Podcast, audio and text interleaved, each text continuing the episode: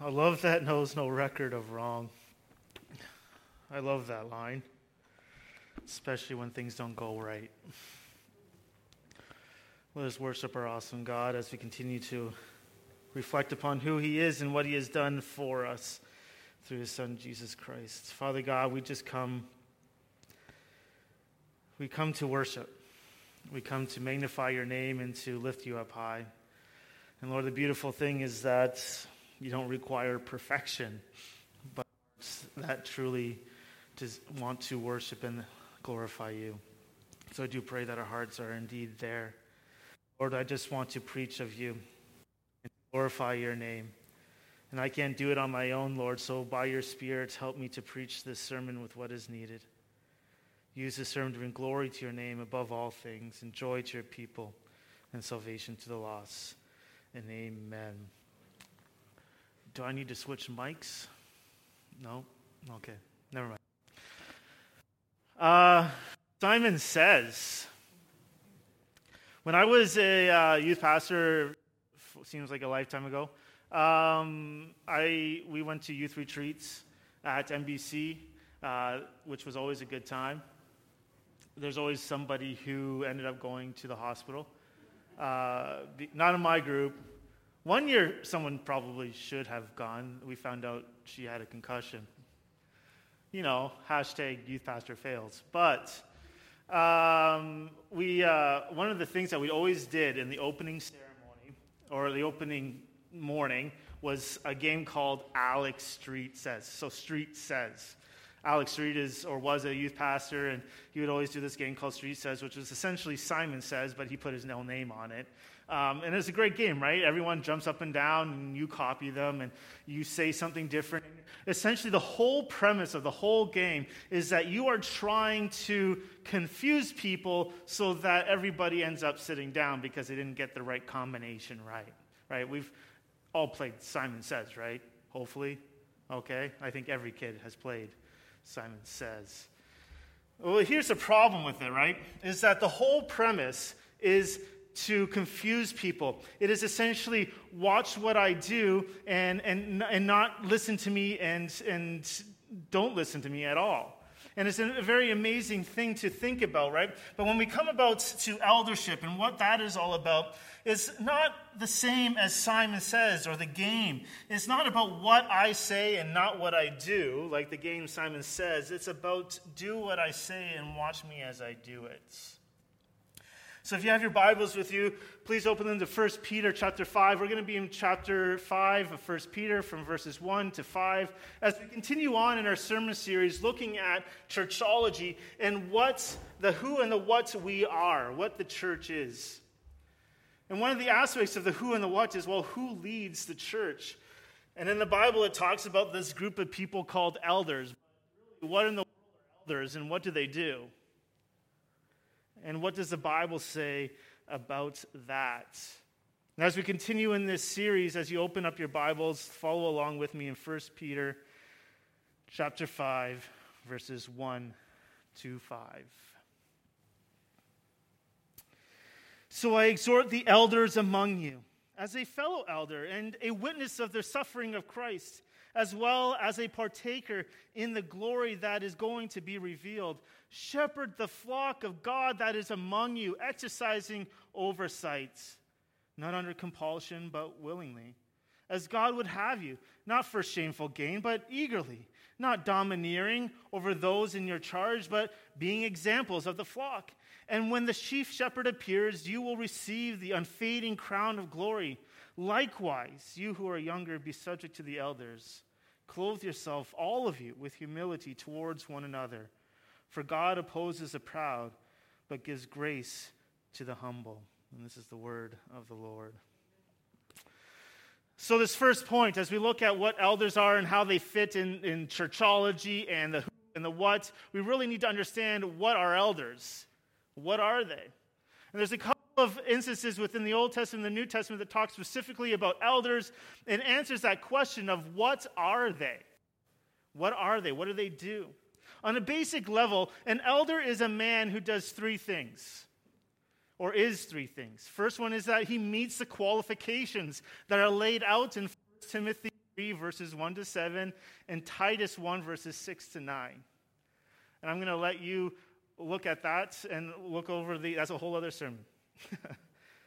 but also, the second thing is that is recognized by his congregation as an elder. Essentially, he is a man who's already doing the work of eldering before he's in the office of an elder. So, as a congregation, we're looking around and we're seeing those men that meet the first qualifications, First Timothy and Titus. And we're saying that man is worthy of the office. Because we are a Baptist church, we're congregational, which means we vote. It's one of your jobs is to know what the qualifications are so that you can also identify those men in the congregation who meet those qualifications. I said the word a lot, but qualifications are important. And the third thing is this they, they also lead the congregation by the teaching of the word, praying for them, and overseeing the affairs of the church. So essentially, this what are elders? They are spiritually minded men tasked with shepherding the flock through prayer and the teaching of God's word.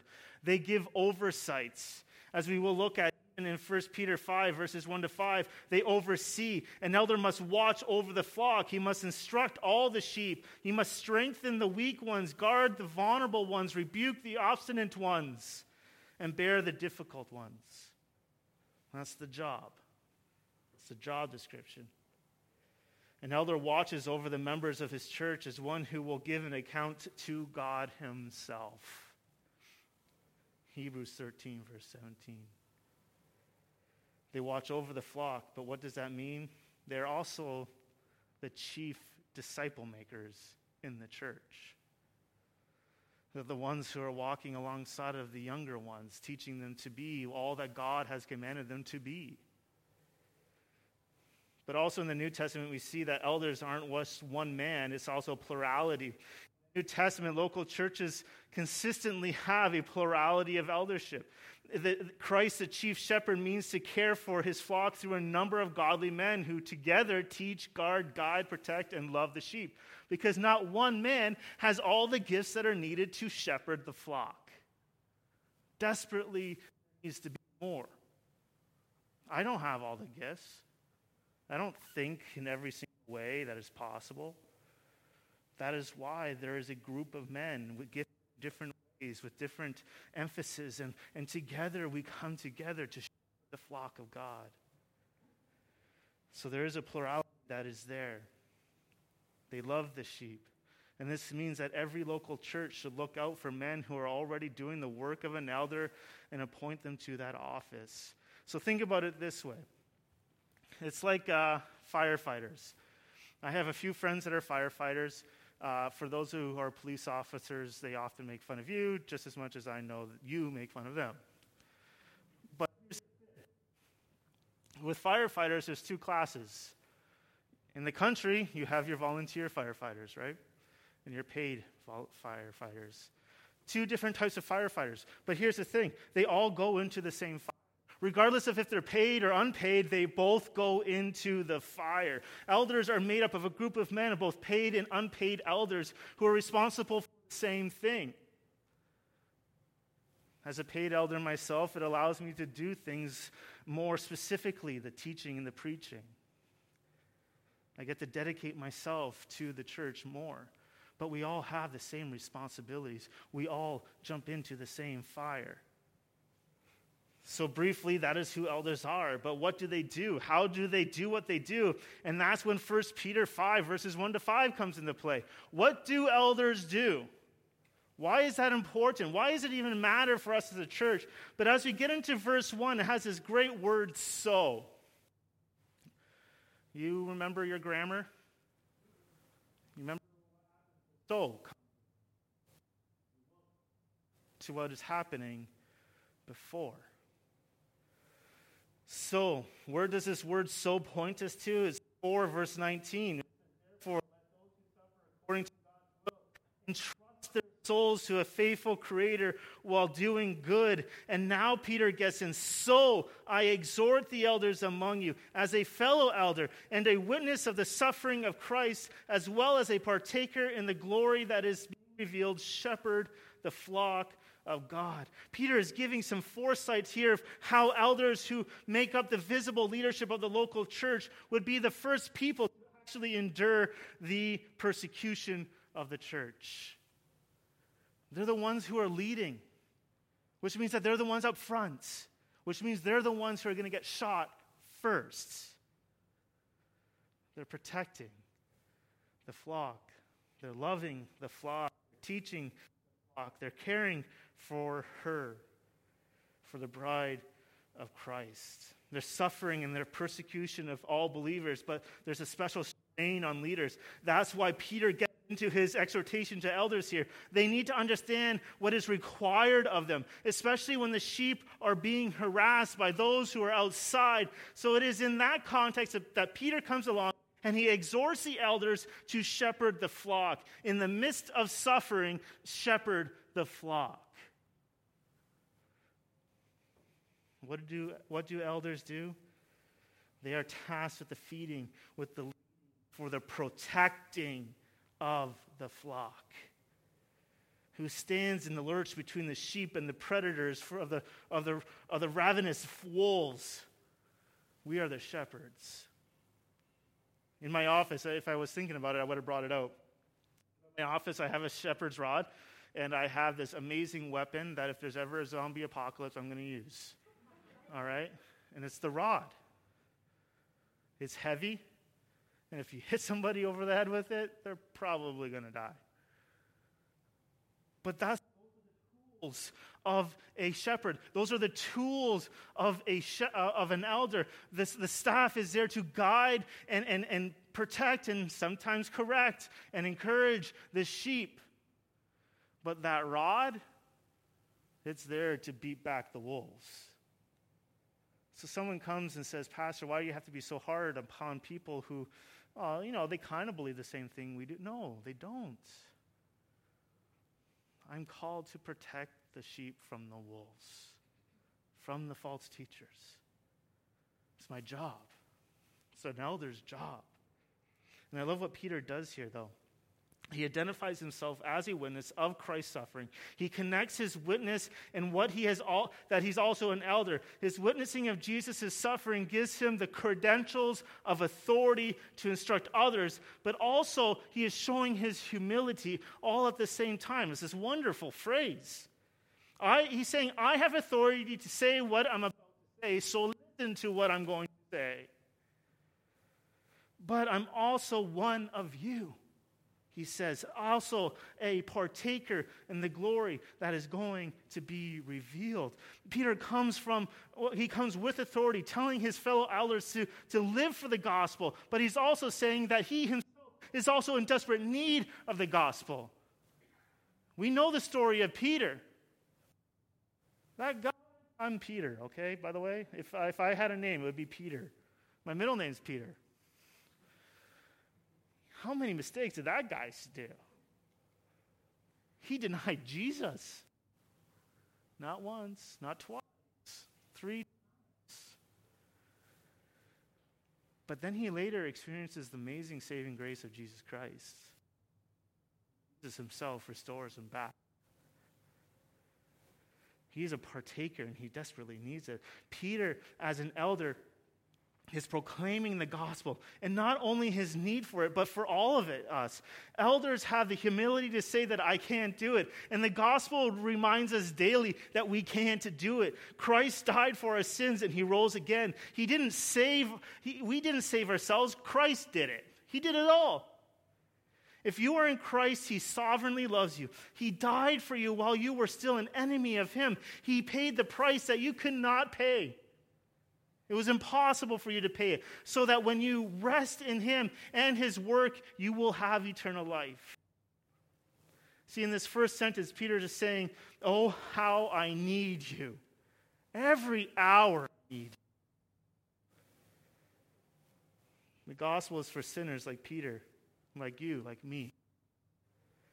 Peter makes no abomination without uh, he doesn't make any acknowledgments uh, uh, he makes an uh, sorry he doesn't make any uh, sort of statement without also acknowledging his own vulnerabilities and how desperately he needs to know jesus christ which shows a bit of what is required of an elder to be able to show his vulnerability in light of, of there only being one chief shepherd. So, elders talks about this, uh, and as we continue on, he says, uh, The elders, and the word elders is talking about the dignity and the, and the gravity of that office, of the person who serves in it. All local churches in the New Testament were governed by a plurality of elders. When you open your Bible and you read the letters that are there, so Galatians, Ephesians, 1st and 2nd Corinthians, all of those epistle letters, those letters, Paul addresses the elders of that local church everywhere. What it is.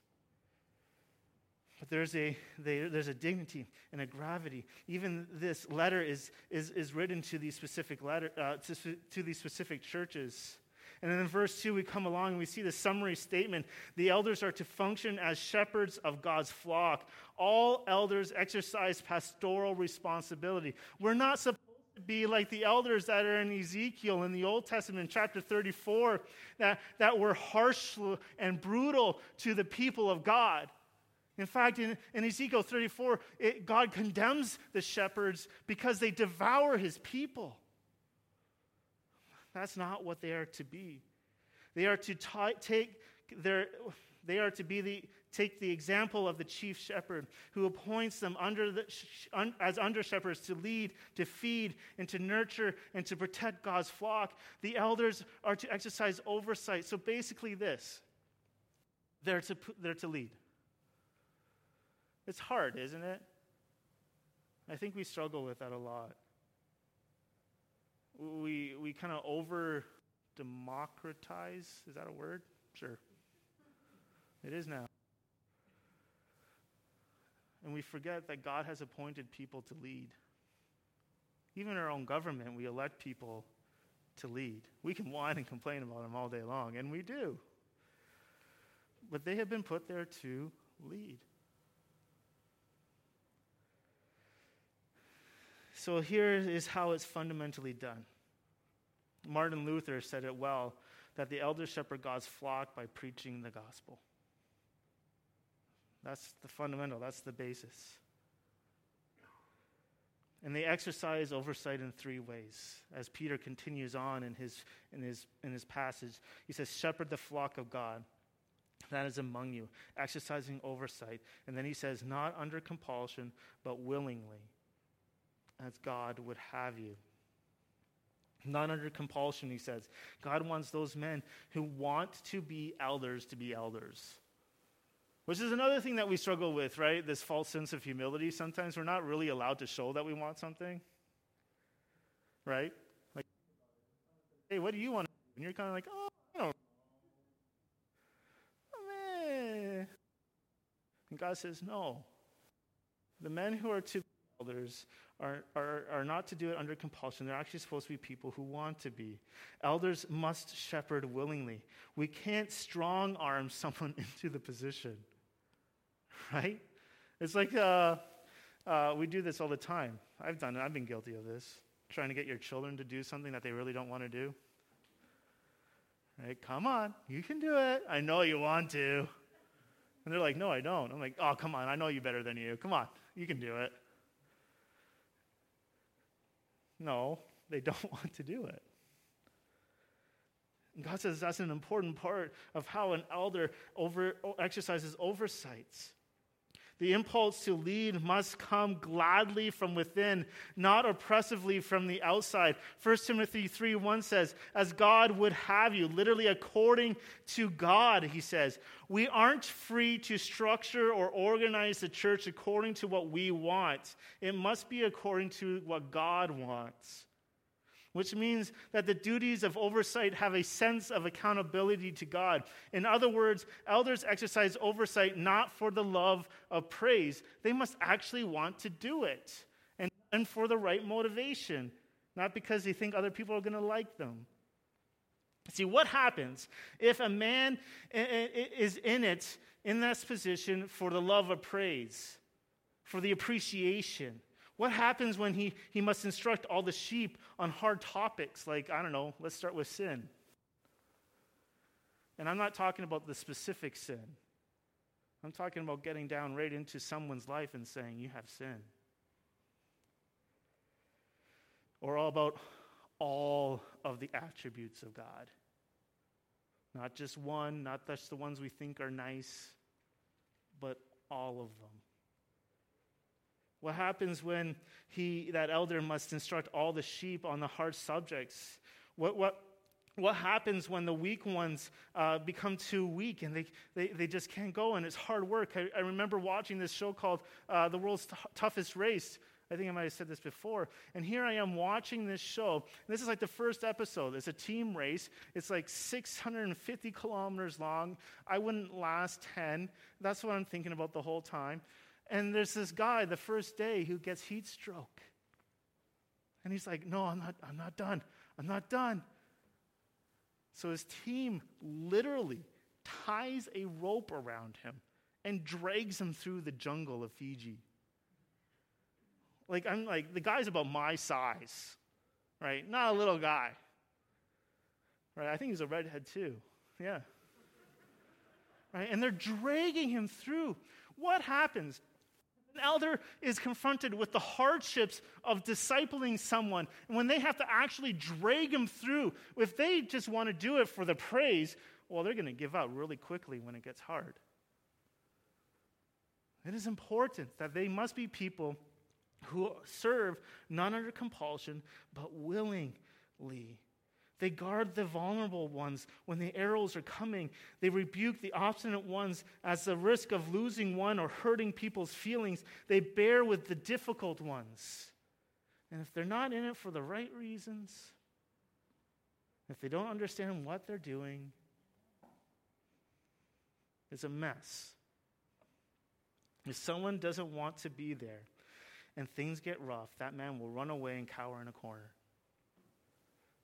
We need men who aren't in this for the love of praise, who actually want to be there. In the context of chapter 4, verse 19. Therefore, let those who suffer according to the will of God.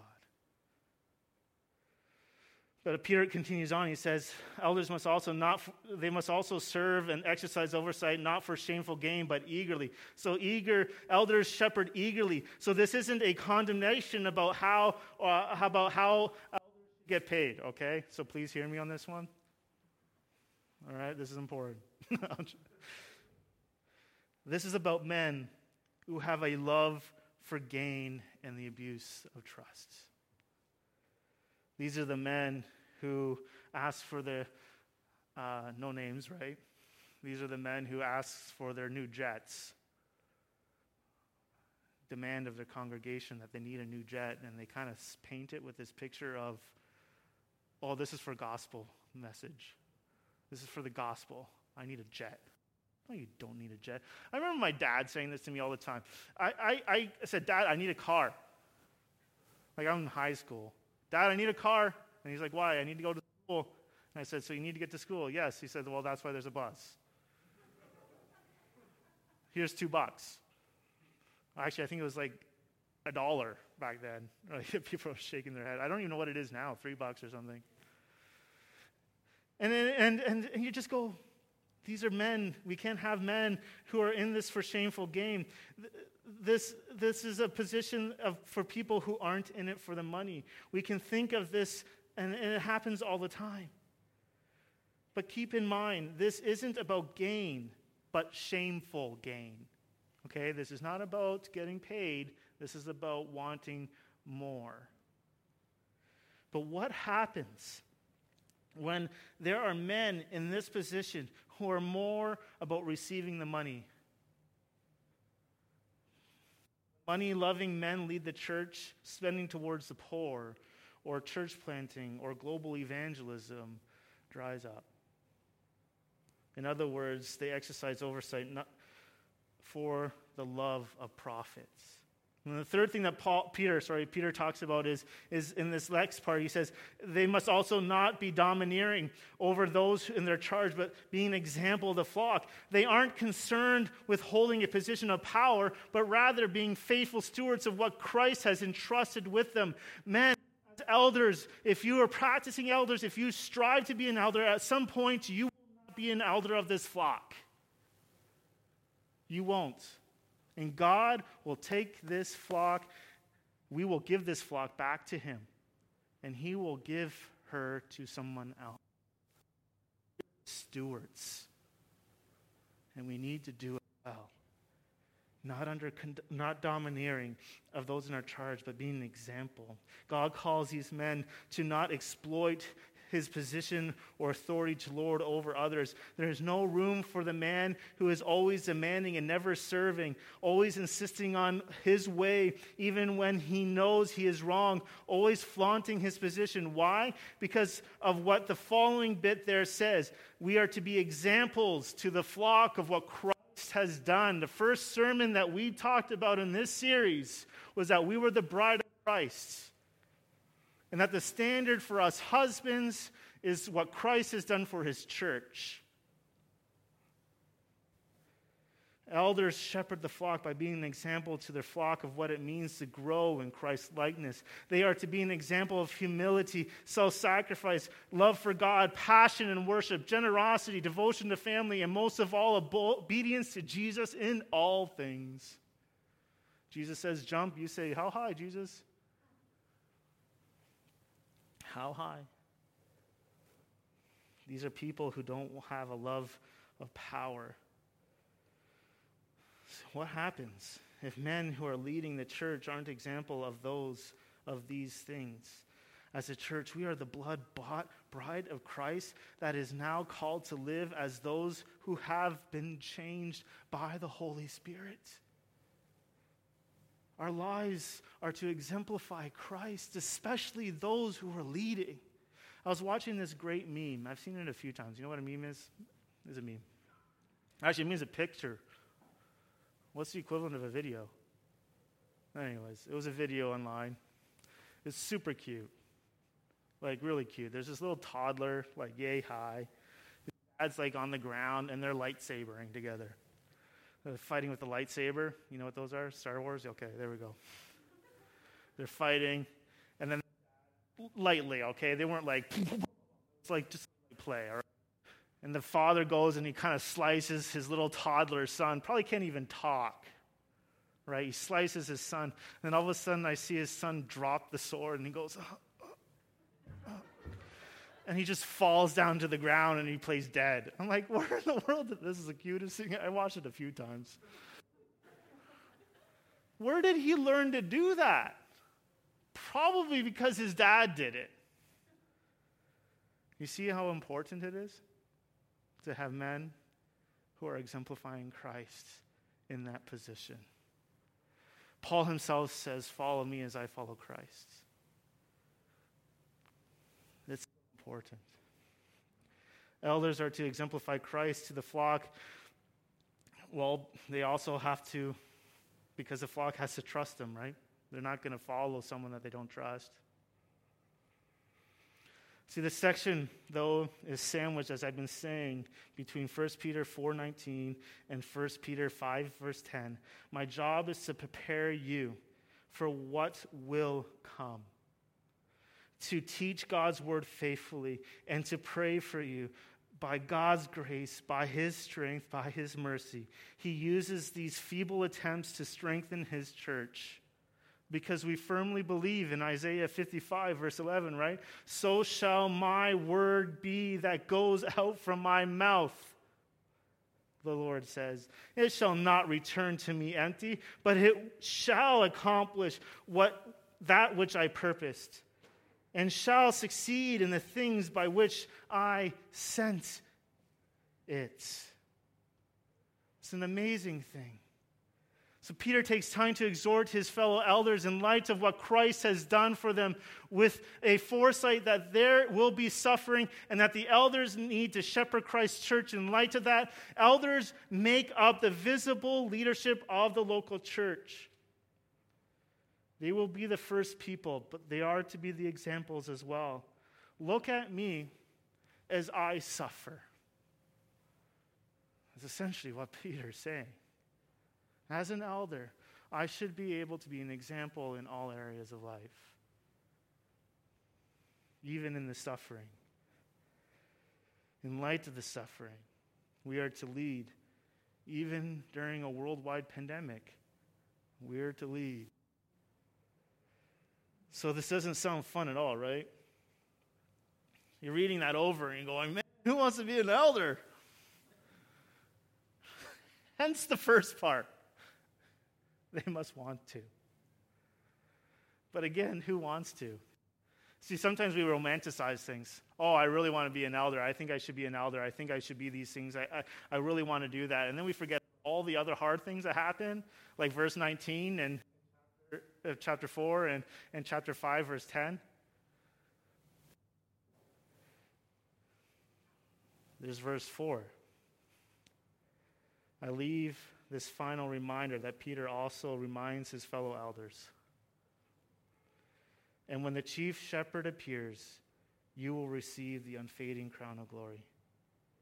The chief shepherd will provide a crown of glory to those who serve in his own pattern of selfless leadership to his flock. But Jesus is the first chief shepherd. He is the only one. Elders are the under shepherds. They submit to Christ. They are the first to ask, What does the Bible say about this situation? Because if the Word of God is useful for all things, that means it's useful for all things. Christ is the chief shepherd. And this is where this motivation comes in this verse, in verse 4, this is the motivation. Motivation of why these spiritually minded men are to be like this. Here lies the power to obey. Looking back to Jesus' sacrifice that justifies us, and looking forward to Jesus' return that will glorify us. All is taken care of, and all is of grace, enabling us to live and to lead with selfless confidence for Him and for His people. We need to rest in Him. In church, brothers and sisters, pray for these men. Pray for them. May they rest in Him. Christ is the chief shepherd of God's people. The elders are to submit to Christ. I am just an under shepherd. Someone said to me, You're the boss now. response was, You really don't understand how this works, do you? I'm not the boss. The church isn't the boss. Christ is the tr- boss. He's the only one who's bought us with his blood. He owns his church. And he has the right to tell us how his church is to be. And everyone's like, oh, that's a problem. If you're having a problem with that, then that's a submission problem. Christ is the under shepherd. I, or sorry, I am the under shepherd. Christ is the chief shepherd. And one day I will hand this flock off to him, and he will hand her to another under shepherd. I am just a steward, which means I need to be the discipler. I need to be actively active in rising up other men who seek this very thing. Men those who are the spiritually minded people of this church, I know you are tired. I know. I know that this time is especially hard. Who would have thought that 2020 would be a write off almost, it feels? But let me remind you of the hope you have. Serve well in the office that you serve in so that when the chief shepherd appears, you will receive the unfading crown of glory. I know it's hard. I know the attacks are there. I know the discouragement is real. I know that life can feel like it's piling on. Keep your eyes on Christ, who is the author and the finisher of your faith. Encourage one another in these things. And, church, pray for them. Pray for them. What do elders do? They shepherd the church, they lead the church. How do they do that? By preaching the gospel. And they are to exercise oversight. How do they do that? By shepherding in such a way that points to the chief shepherd. So what You're like, Pastor just preached a whole sermon on elders. I'm not an elder. Elders are the spiritually minded men who shepherd the flock. Why does it even matter to you? Why we can't be a healthy church without men who are shepherding God's flock in this way? It's impossible. Spiritually minded men who love the bride of Christ. Leading also involves trust, and the congregation needs to trust in the leadership. They are the ones who safeguard the church, is witness in the community. What do elders do? Why are they important to the church? It's important because, first and foremost, they are the leaders that Christ has appointed to oversee his church. We're not perfect. Sometimes we think we are, but we're not. But we have been entrusted with this. This is not a mere suggestion, it's a biblical mandate. A church cannot be fully healthy church without elders and faithful elders. And a church cannot can most certainly not be healthy without qualified elders. It is important. So five things of why it's important. The church needs elders who are spiritually minded. They aren't concerned with holding a position of power, but rather being a faithful steward of what Christ has entrusted to them. Second thing is this the church needs elders who care for the people. Shepherds should be praying for the flock, knowing what God uses the, God uses the power of prayer to pres- preserve his people. If you ever wonder what we do at a deacons meeting, we spend time in prayer for you. Third is the church needs elders who model for the people. Elders who are qualified prove to be helpful models for the people who need encouragement, discipleship, and real life example of how sanctification works. Paul said, Imitate me as I imitate Christ. Fourth, the church needs elders who can teach. No church should ever have to suffer through the burden of not having gifted leaders who guide them in the scriptures. Elders should be seen as essential to feeding the flock, so much so that one of the primary emphasis in the local church is the raising up and the support of biblical elders. The church needs elders. Fifth, the church needs elders who protect them from the deceivers. Elders stand against false doctrines mark false teachers, and refuse to concede against any wolves that would prey on the flock. I remember a few years ago, I was in a church uh, which I was an elder in, and who came, and you know, as a nice person, I try to be nice. I go and talk to them. I'm sitting there, I'm listening. I'm listening. I'm going, he's shady. He's a shady guy. His doctrine's wrong. He's smiling.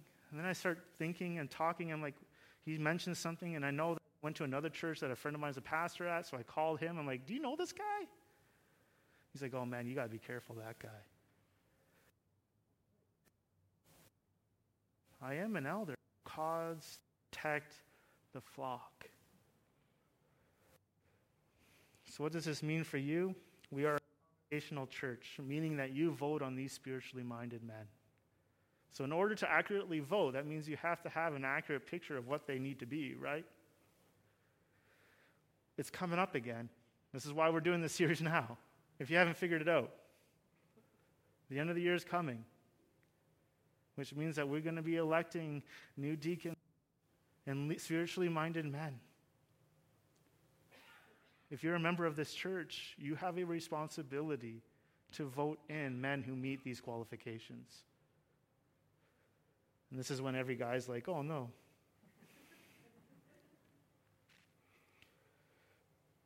This is your job. It's important for health. So, what can you do? Pray. Please pray.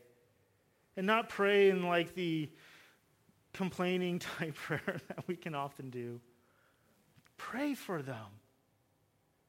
God, help these men to be faithful to you. God, may we be a church who's raising up more men for this. Pray for them. And remember Hebrews 13 17. Obey your leaders and submit to them, for they are keeping watch over your souls. as they who ha- will give an account. Like that is heavy. Let them do this with joy, not with groaning, for that would be of no advantage to you. Church, I beg you, pray for these men, that they would be shepherds. Praise God for the men that God has blessed us with over the 80 years who have been faithful in this. Pray that we as a church would continue to raise up new elders to guide and to shepherd. Pray that we would seek to raise up them up, that they may be faithful. Who are elders and what do they do? They meet the qualifications of 1 Timothy 3 1 to 7 and Titus 1 6 to 9. They are recognized by the congregation as elders who are actually doing that work. Third, they lead the congregation by the teaching of the word, by praying for the sheep and the overseeing of the church affairs. Pray for these men. They are important. Pray for them. And keeping this in mind, that we can't do any of this without Jesus. Not an ounce of it. We need him every hour. Let us pray. Father God, we thank you for who you are. We thank you that we have been bought by your precious blood. God, we can't do the task that is ahead on our own, clearly. But Lord, you have gifted us with men, spiritually minded men, with the task of shepherding your church. I pray that I pray for each one of these men. I pray for Keith. I pray for Dave. I pray for Jeff. I pray for Chuck. God, that you may encourage them during this hard time. That they may continue to grow in the grace and the knowledge of you. That they may continue to be an example to this church, this flock here at Knollwood for your glory. And God, may we be faithful as a church and as spiritually minded men as well. May we be faithful in raising up other men who meet these qualifications. God, may you bless that work. May you be glorified. And amen.